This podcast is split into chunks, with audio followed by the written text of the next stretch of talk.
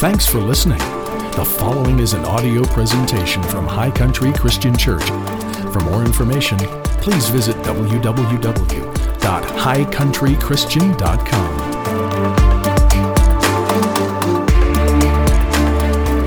That is fantastic. It is better, better. Why are we calling our study of the book of Hebrews better? Is it because it was better than the last series we preached? Maybe. Sean says yes.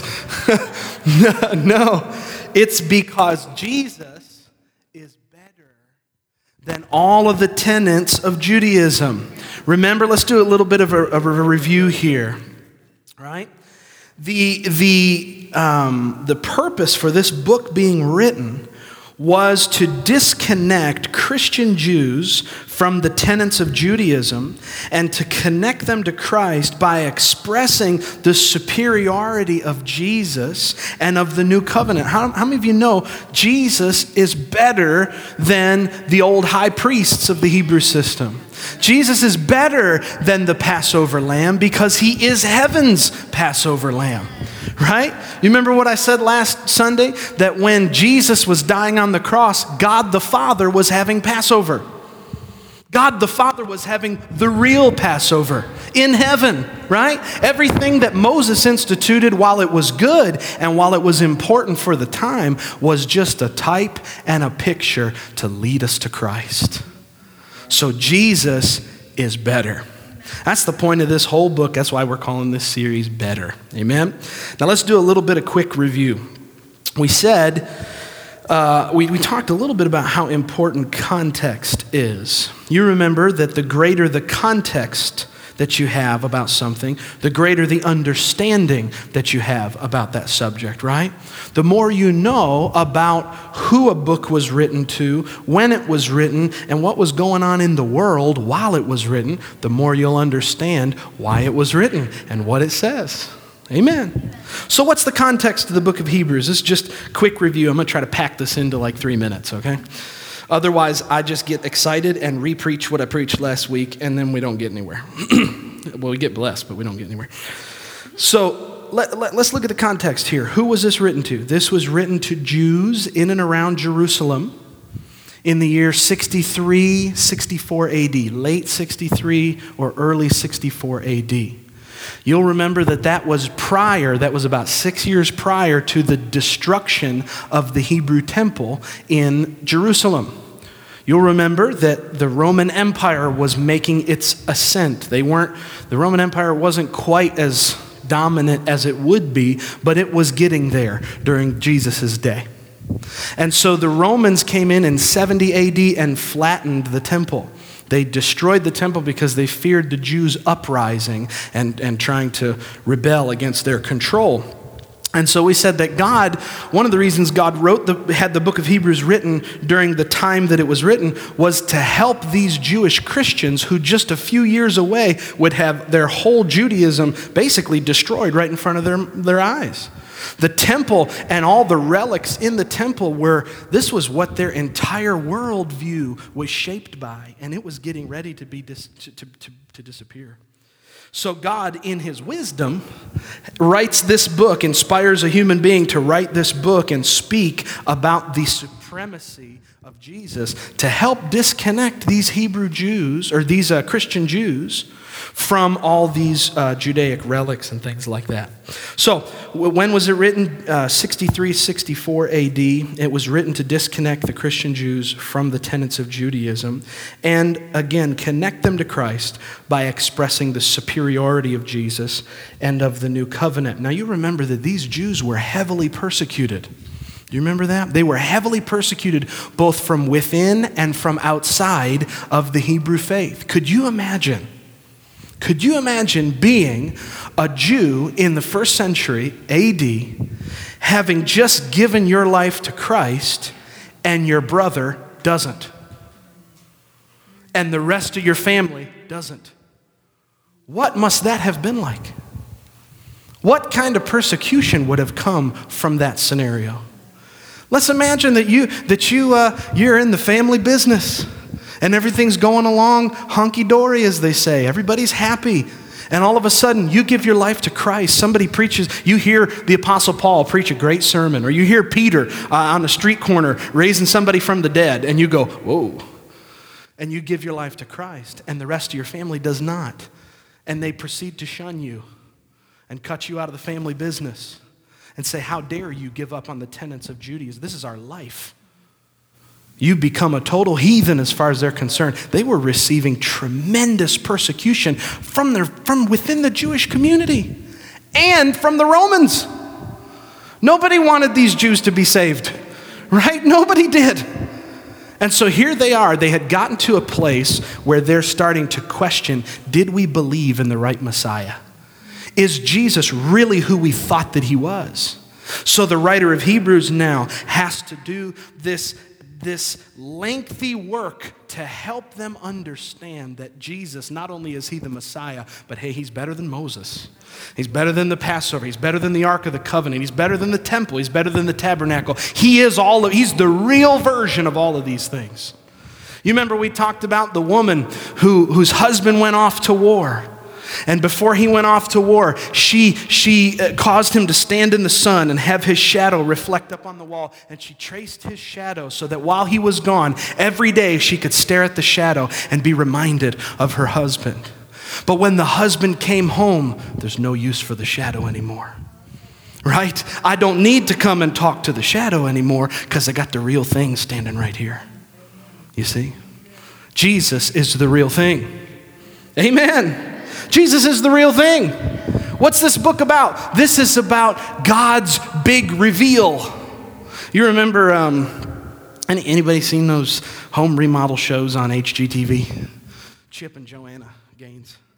What do they do when it's time to do the reveal? They, they put a big giant board, a big picture of what the old house looked like. And then, you know, one, two, three. Or you remember the guy, move that bus out of the way. Like, you remember that thing? And they just move it out of the way, and there's a big reveal.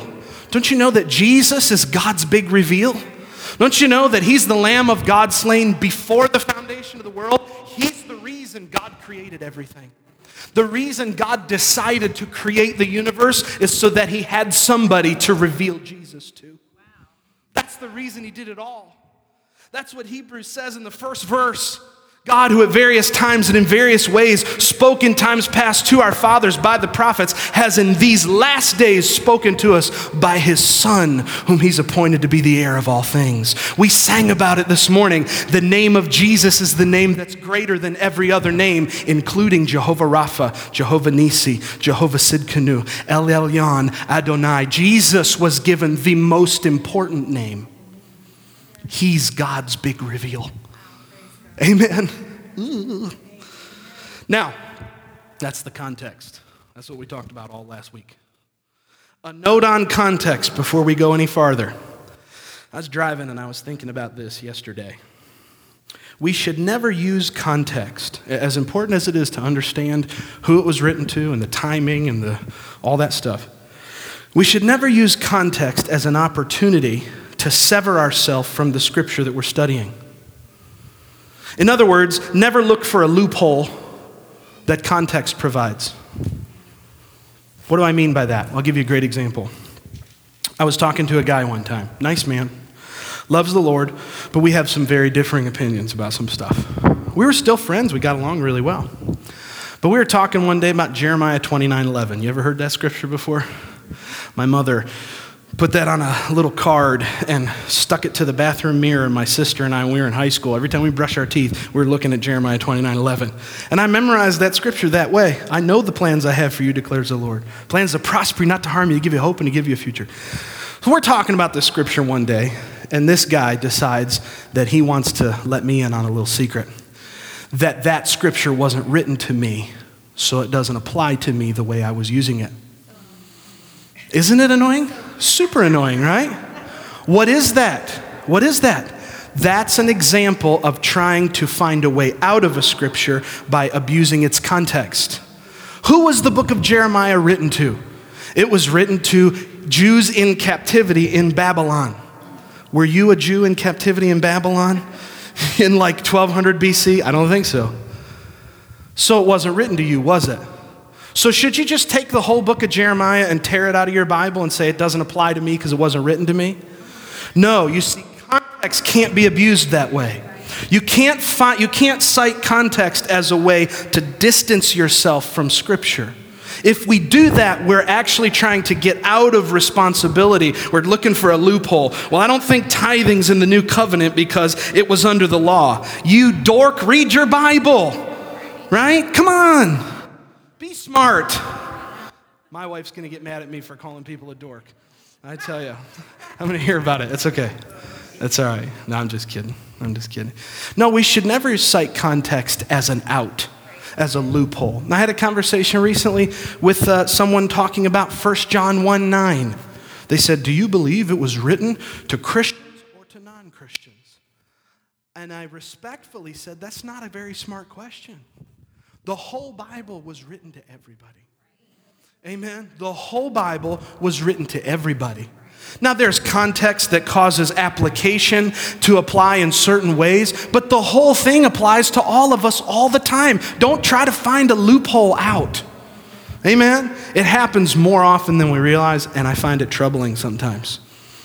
So that's all I wanted to say about that context. Just a little rabbit trail. It was a juicy rabbit. I had to chase it, and now we're back on track. Let's talk about part two of our Better series. We said that all throughout Hebrews, there are different things that Jesus is better than. And today I want to talk about how a son is better than a servant. A son is better than a servant. I'm going to give you the main point. I'm going to give you the take home right at the beginning, and then we'll talk about it. Here's the main point. God's desire is not only for servants, but for sons. How many of you realize God doesn't need more servants? Yeah. Think about it for a second. I'm not telling you you shouldn't serve. I'm not telling you that it's wrong to serve God. But there's something beyond servanthood that we need to learn about. That's called sonship. God doesn't need more servants. He's got a lot of angels. He doesn't need somebody to take out. Okay? He doesn't need somebody to make the make sure the fork and knife are perfectly aligned on the table. He doesn't need more servants. He's got a multitude multitudes of angels. We're going to see that in the first chapter here. The first thing that the writer of Hebrews dives into is dealing with angels and how Jesus is greater than angels because a son is greater than a servant and angels are servants.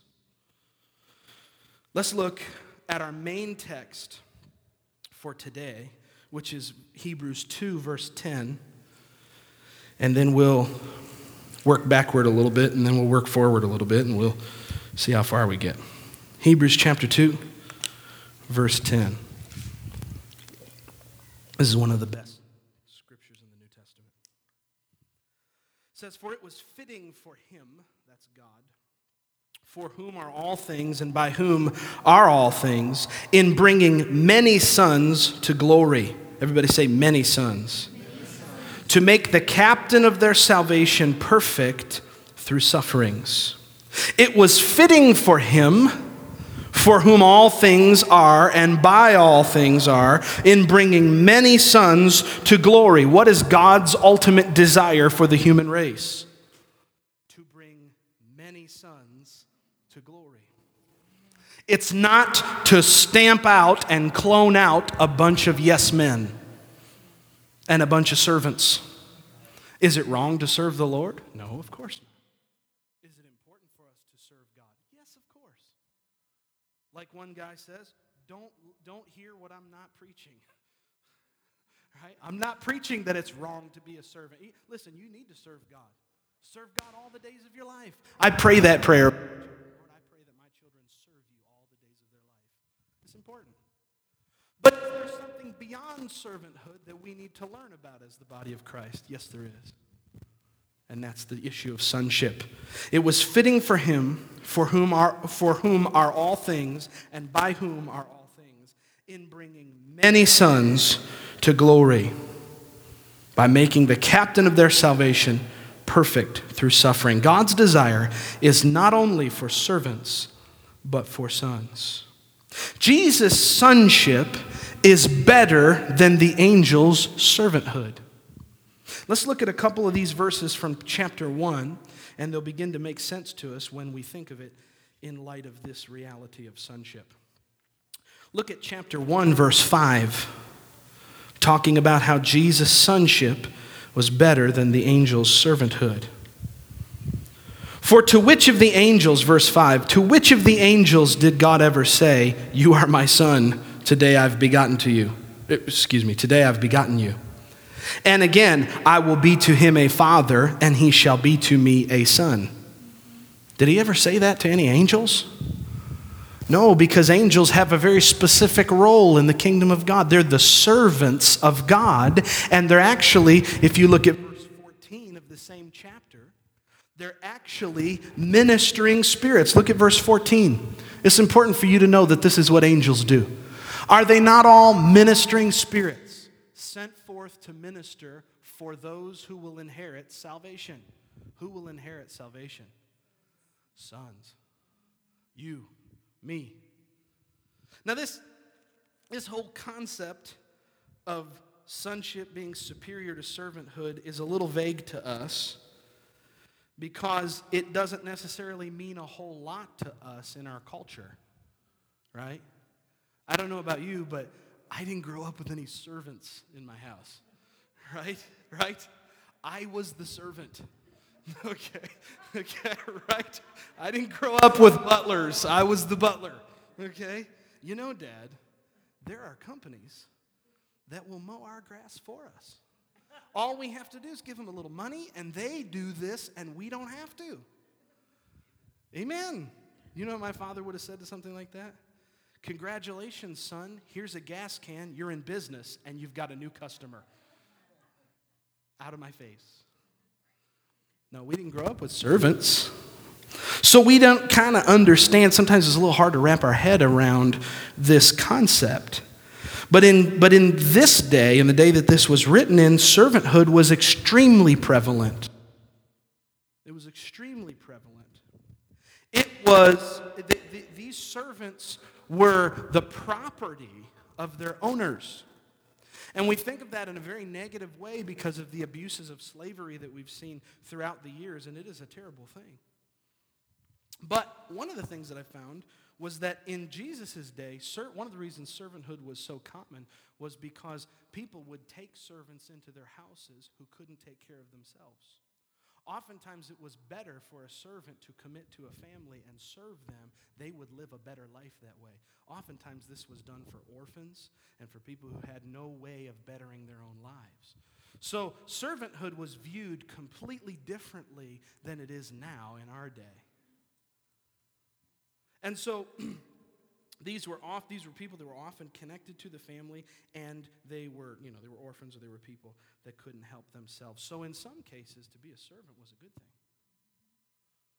In some cases, to be a hired servant was a good thing.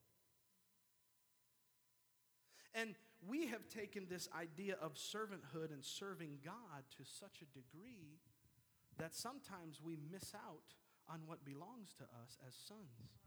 We miss out on the reality that God's not, though, though he wants you to serve, he's not looking for another servant. He's not looking for another hand, another hired hand. He wants a family member.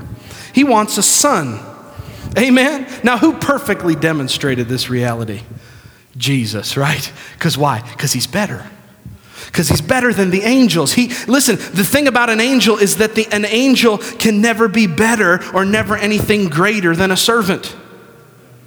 An angel can never be anything greater than a servant. Jesus, by his very nature, is a son, making him better. That's why he says, to which of the angels did he ever say? Actually, look at verse four. Having become so much better than the angels, as he has by inheritance obtained a more excellent name than they. Jesus is better than the angels because the angels can never be anything greater than servants.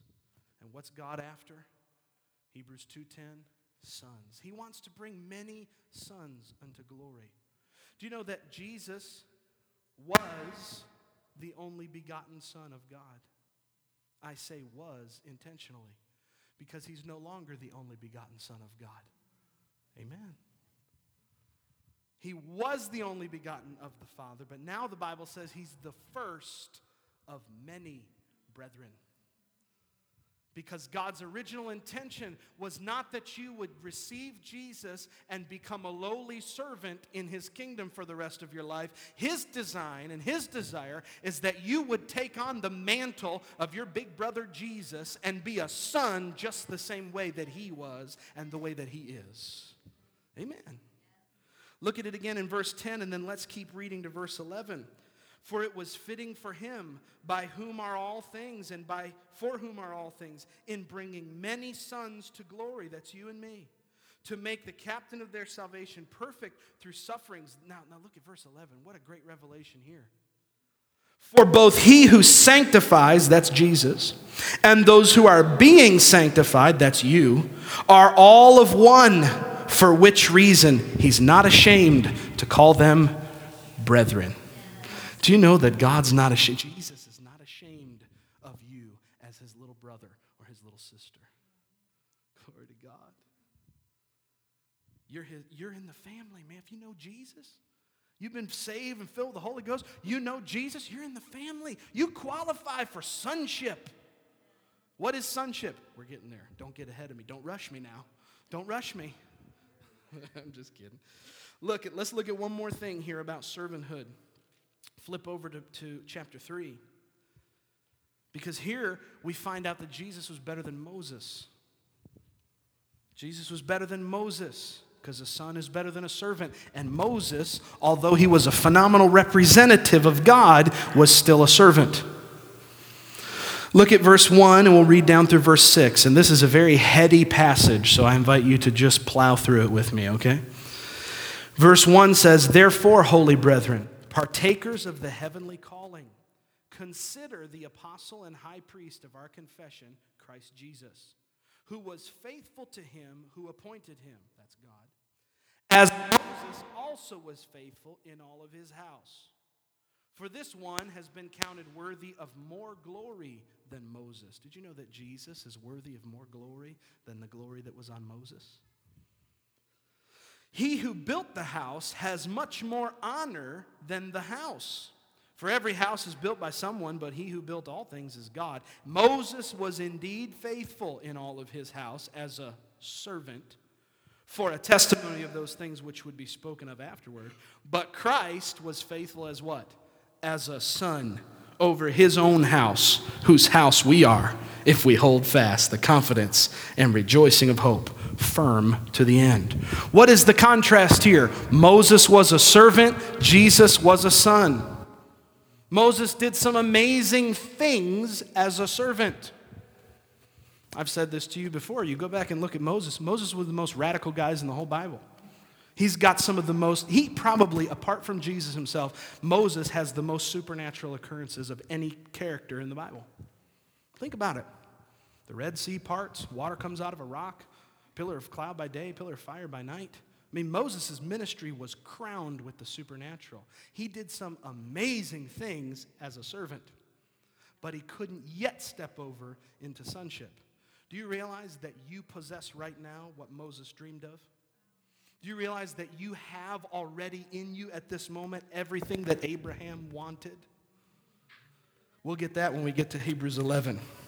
Don't rush me. Again, take your time. Don't rush me. Jesus is better than Moses. Now, imagine the shock of this statement to the Hebrew mind. Moses, to the Hebrew, represents everything significant in Judaism.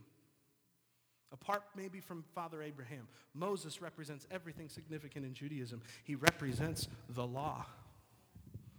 The law came through Moses, the Bible says, right? But grace and truth came through Jesus. You remember John one, right? Moses represents everything significant in Judaism. So for the writer of Hebrews to say that Christ is worthy of more glory than Moses was is a jarring statement. Again, he's trying to point us towards the reality that Jesus is what it's all about. He's trying to help these persecuted Jews to not get their eyes off the fact that it really and truly is all about Jesus. They have truly put their faith in the right Messiah. Amen. Jesus is worthy of more glory than Moses. Why? Because Moses was a, help me, servant, and Jesus was the Son. What's greater? The Son, right? Now let me ask you this question. What's the difference between a son and a servant? What's the difference? If one's so much greater than the other, what's the difference between a son and a servant? Yes. Gosh, you guys are smart. So you could say all kinds of things. You know, well, you know, the son is the offspring. You know, he gets the he gets, you know, the house after the dad dies. Yeah. He has an inheritance. What makes you different as a son? You have an inheritance. The greatest servant in the house still doesn't have access to the inheritance of the least of all the sons. The greatest servant doesn't have access to the inheritance of the least of the sons. I was reading about servants and how oftentimes the servant would be smarter than, its, than his, his or her master. And they were hired, they were brought into the house to teach the kids. So like you can imagine, like, I'm terrible at math. I don't like math by choice, in Jesus' name. I don't like math.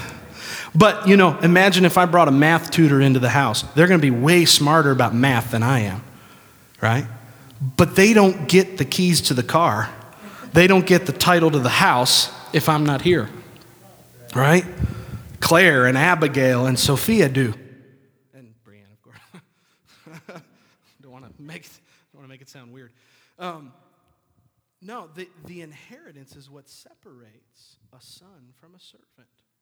And the problem is that a lot of times we miss out on our inheritance by only ever trying to serve God and never relate to Him as our Father. A son, the value of a son's relationship is found in his connection to his father. A servant grovels before his master. A son embraces his father. There's a big difference. There's a mindset shift that we have to have. Is Jesus your Lord? Is He your master? Yes, of course. I'm not trying to refute that. What I'm saying is, beyond Him being your master, He's also your father. You want me to prove it to you? Go to Romans chapter eight. Oh, don't get me preaching now. Don't get me started. Romans chapter eight. This drives it home. This proves the point perfectly. Romans chapter eight. Let's look at verse fourteen. And we're going to read down through verse, verse seventeen. For as many as are led by the Spirit are the sons of God. For you did not receive the spirit of bondage again to fear, but what did you receive? The spirit of adoption, by whom we cry out, Abba, Father. A servant doesn't ever get to cry out, Abba, Father. The best they can do is say, Master, Master. But you and I, we have the right by birth, by the new birth in the blood, ratified in the blood of Christ Jesus. The new birth gives me and you the right to call God Abba, Father. That's sonship, not servanthood. Amen. Glory to God. Keep reading. The Spirit Himself, verse sixteen, the Spirit Himself bears witness with our spirit. In other words, the Holy Spirit proves it to you. The Holy Spirit is there to help remind you all the time and reprove and retell you and over and over and over again, bear witness to your spirit that you are in fact a child of God. Oh, but Lord, I missed it today. I fell short of the glory again. I argued with my wife. I kicked the cat. In Jesus' name. I did something terrible, whatever. I stole money from the offering bucket. I don't know, whatever you struggle with, I don't know. But, you know, I, I did something terrible, Lord. I missed it. But the Spirit of God doesn't change His witness. He bears witness with you that you're a child of God. And if you're a child of God, verse seventeen, what does it mean? If you're children, then you're heirs. Heirs of God. Whew, that sounds like a book title. Heirs of God. That's an intense thought. You are an heir of God. Whew. I mean, imagine, let's put it into perspective. Imagine that you were an heir of Bill Gates, right? One of the richest men in the world. Imagine if you were Bill Gates' kid. You'd be waiting for dad to kick the bucket, right? No, I'm just kidding, just kidding, just kidding. Imagine if you were his child. What implications that serves. You have access to unprecedented wealth that you in ten lifetimes could never spend. You would have access to it. Guess what? News flash. My dad owns the universe. My pops owns everything because I get to call him Abba Father. I get to relate to him as dad and father of my life. I'm a son and I'm not a servant. Oh, glory to God. And I'm an heir of Christ. I'm an heir of God and a joint heir with Christ Jesus. Do you realize that for all of eternity, you and me and Jesus get to feast on everything? For all of eternity, we get to share the inheritance of everything. But don't wait till heaven to get it. My gosh. Don't wait till heaven to take advantage. Don't be a servant while you're on the earth. I mean, serve God, but don't limit yourself to think like a servant thinks. Why? Jesus is so much better than that. Amen. What's the difference between a son and a servant? Servant has no inheritance. No inheritance. Now, let's look at this from one more perspective, and then we'll close up. Go to Luke chapter fifteen. This is a very familiar passage to us as Christians.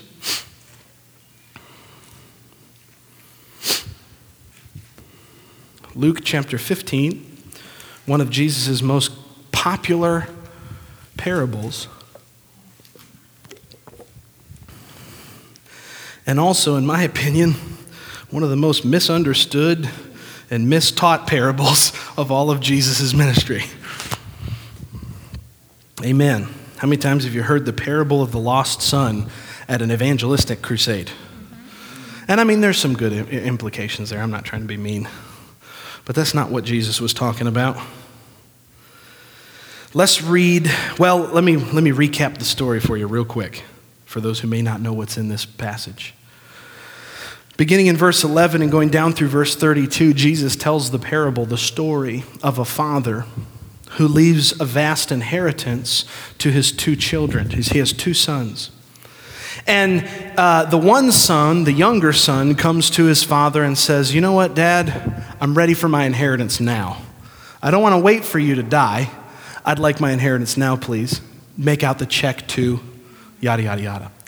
And then he proceeds to take his, his, his portion of the inheritance, and he goes out and begins to squander it all. And he wakes up one day having spent all that he had, and now he's in real dire situation. He wakes up amidst the pigs, and here he is in the pig pen. Now you remember, Jesus was a Jew. And if you're a Jew and you touch a pig, guess what you become? Unclean. So this guy's really in a pile. Okay, he's really in a tough spot. I just, you know, think of the context. Think of what would have been going through their minds as they're hearing him talk about this young man in a pigsty, eating corn husks with a pig. Not even the corn, the husk. That's gross, right? And the Bible says he comes to his senses, and he says, even the servants in my father's house eat better than this. So he tries to go back to the father and reapproach the father as a servant. But the father's not ready to have any of that.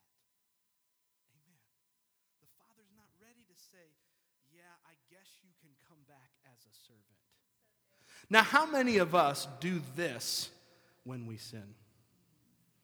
How many of us take this approach when we miss it? Lord, if you could find it in your heart to welcome me back into the house, I'll find a way to serve you. How many of us have prayed the I'll never do it again if you get me out of this one prayer? Lord, this is the last time. I promise I'll find a way to make it better. I'll find a way to serve my way back into your favor. The Father not having none of that, is he? No, what does he say? He says, kill the fatted calf. Get the, listen, listen, Charlie, Charlie. Come here, Charlie. My son just came home. Now he's in a tough spot. He really thinks he's done something wrong. Here's what I want you to do. Go get my ring off my dresser. You know the one that I wear when I wear it in town and I show everybody who I am? Get that one. Bring that one out. Okay, and then, but no, no, no, no, Charlie, come back here. We're not done yet. Here's what I want you to do. I want you to get my best loafers. I want you to get the alligator skins, man, the one I paid a lot of money for. Go get those ones. And then, no, no, no, come back, come back, come back. We're not done yet. Just, I want you to get my best suit of clothing. And here's what I want you to do. I want you to take him out behind the shed and clean him off. And then deck him out in my best robe and in my best shoes and put my authority ring on his finger. And then, no, no, no, Charlie, come back, come back. I'm not done yet. Then go get the fattest heifer out of the stall and slaughter it. Because tonight we're partying.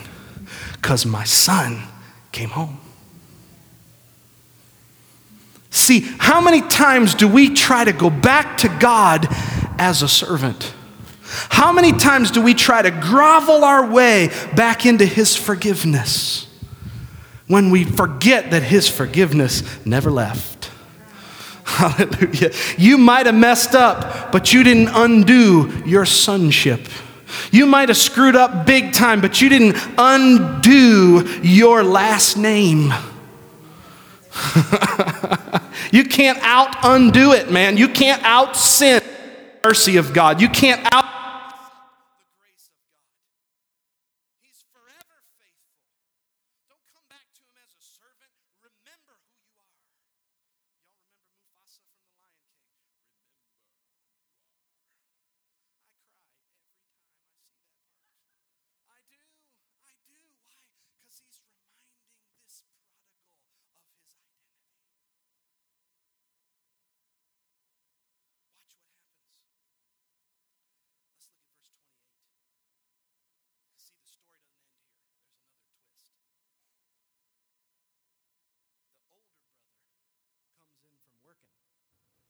And the Bible says here that he hears the music and the dancing. That's some loud dancing. I don't know what they were doing, but it was loud. He comes in from the field having heard the music and the dancing. And he says, verse twenty-eight. Well, actually, oh, oh, oh, oh, oh, hold on. I just saw something I never saw before. Look at verse twenty-six. Oh, Jesus, thank you. So he called one of the servants and asked what these things meant. He didn't go to the father first. He found another servant to gossip about with. He found another servant. Did you hear about so-and-so's back in the church again? Can you believe that? Yeah. Didn't they fall out, man? Didn't, didn't their marriage fall apart? No, didn't he swindle a bunch of money? Didn't he? No, no, no. There wasn't that. Didn't that? Didn't that everybody? Didn't everybody hear about his big fall? What's he doing back? What's she doing back? He didn't go to the father and talk to him first. He found another servant to gossip with. Carry on. Verse twenty-seven, he said to him, your brother has come, and because he has received him safe and sound, your father has killed the fatted calf. Verse twenty-eight, but he was angry and would not go in. Therefore, his father came out and pleaded with him. Don't you love the heart of the father? Don't you realize that both times the son never makes it in before the father's out to see him? The father sees the, the, the younger son coming from afar and runs out to meet him. And even when the older brother, the disrespectful brother, the religious brother is having a pity party, he still goes out to him and pleads with him. Your Father is so merciful. He's so merciful that he will plead with you. Glory to God. Sorry, I'm seeing all these nuggets while we're reading. But he was angry and not go in, therefore his father came out and pleaded with him. He's throwing a temper tantrum.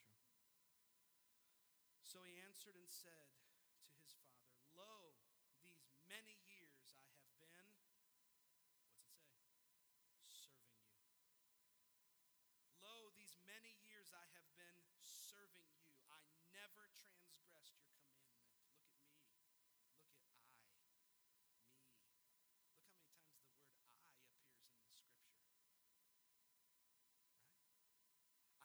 transgressed your commandment. Look at me. Look at I. Me. Look how many times the word I appears in the scripture. Right? I never transgressed your commandment at any time, and yet you never gave me a young goat that I may make merry with my friends. But as soon as this son of yours came, who has devoured your livelihood with harlots, you kill the fatted calf for him. Watch the father's response, man. Oh, dear God. He says to him, Son, you are always with me, and all that I have is yours. You see, when you and I come to God ticked off, upset, frustrated, trying to trying to get back to him, trying to be a servant, trying to just serve our way back into his favor. What is his response? Son, you're always with me. Everything I have is yours.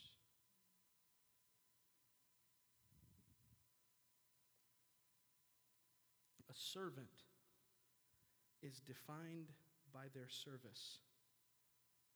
A son is defined by his identity. Let me read it one more time. A servant is defined by their service. Everything rises and falls on their performance. But a son is defined by his identity. A servant finds his purpose, finds his identity in his work, in his service. A son finds his identity and his purpose in his father. Why is sonship better than servanthood? Because, as Jesus perfectly demonstrated, sonship comes with an inheritance. Servanthood is endless work and groveling. Does this mean that we don't serve?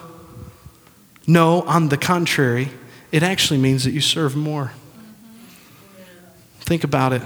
Jesus is the perfect example of a son. So what does he do? Wash the disciples' feet. I didn't come here to be served. I came to serve. You want to grow in sonship? Find a way to get lower. you, you want to develop in your identity in Christ? Find a way to get humble and make everybody else around you the object of your service. You're here to be served. You're not going to get very far. You're here to be lavished upon. Hey, it's all about me. Why don't you adjust your schedule to fit mine? That's not the way a son talks. That's the way a rebellious son talks. That's the way the older brother talks. Look at me. Look at my service. Look how much I've done. I'm owed. I'm due. Why don't you just bow down and worship me for a while? Because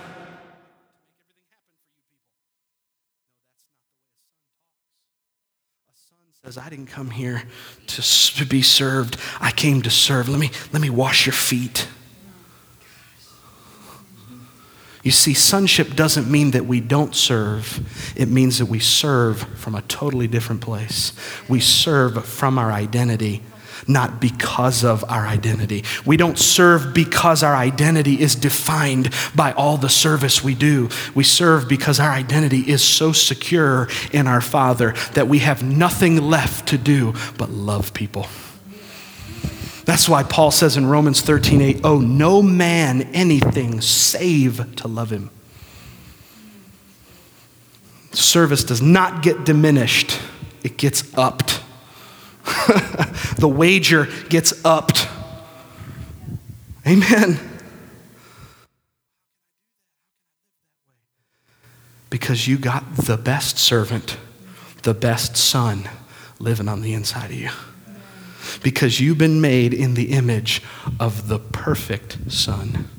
You want to know what sonship looks like? Look at Jesus. Stare at Jesus. This is what the writer of Hebrews is trying to get across. Jesus is the perfect representation of sonship. Let's stare at him for a while. No, no, you didn't make a decision. You didn't make a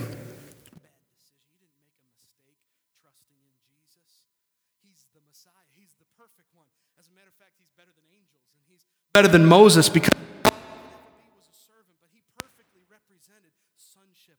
Let's look at his example and stare at it for a while. This is why after twelve chapters, he gets to the beginning of chapter twelve and he says, looking unto Jesus. It's all about Jesus. Jesus is God's big reveal. He's the one that God's so interested in revealing to you. So much so that in the book of John, Jesus says of the Holy Spirit that the Holy Spirit, when he comes, he will speak of me. He will reveal me to you. The Holy Spirit delights in showing you Jesus. We get tied up on all kinds of other stuff, man. We get sucked into the servanthood game, where we try to earn our way into the favor of God. It can't be done. Amen. You can't get more favor. You've already got all of it. Amen. How, I mean, how much better, how much better standing could you be in with God? You've already been made the righteousness of God in Christ. Doesn't get any better than that. You're already seated with him in heavenly places. How much higher can you go? And that doesn't change just because you made a mistake. It doesn't change just because you sinned. It doesn't change just because you missed it last weekend or last night or ten minutes ago. It doesn't change. Your identity does not change. You're a son. You're an heir and a joint heir with Christ Jesus. And the same Spirit that raised Jesus from the dead is living in you. And part of his job is to reveal Jesus to you and bear witness with your spirit that you're a son. Amen. Let's stand up to our feet. We hope that this message inspired you and filled your heart with faith. If you would like to visit our church, check out w w w dot high country christian dot com for service times and location information. Thanks again for listening to this audio presentation from High Country Christian Church, where Jesus loves you, we love you, and your life counts.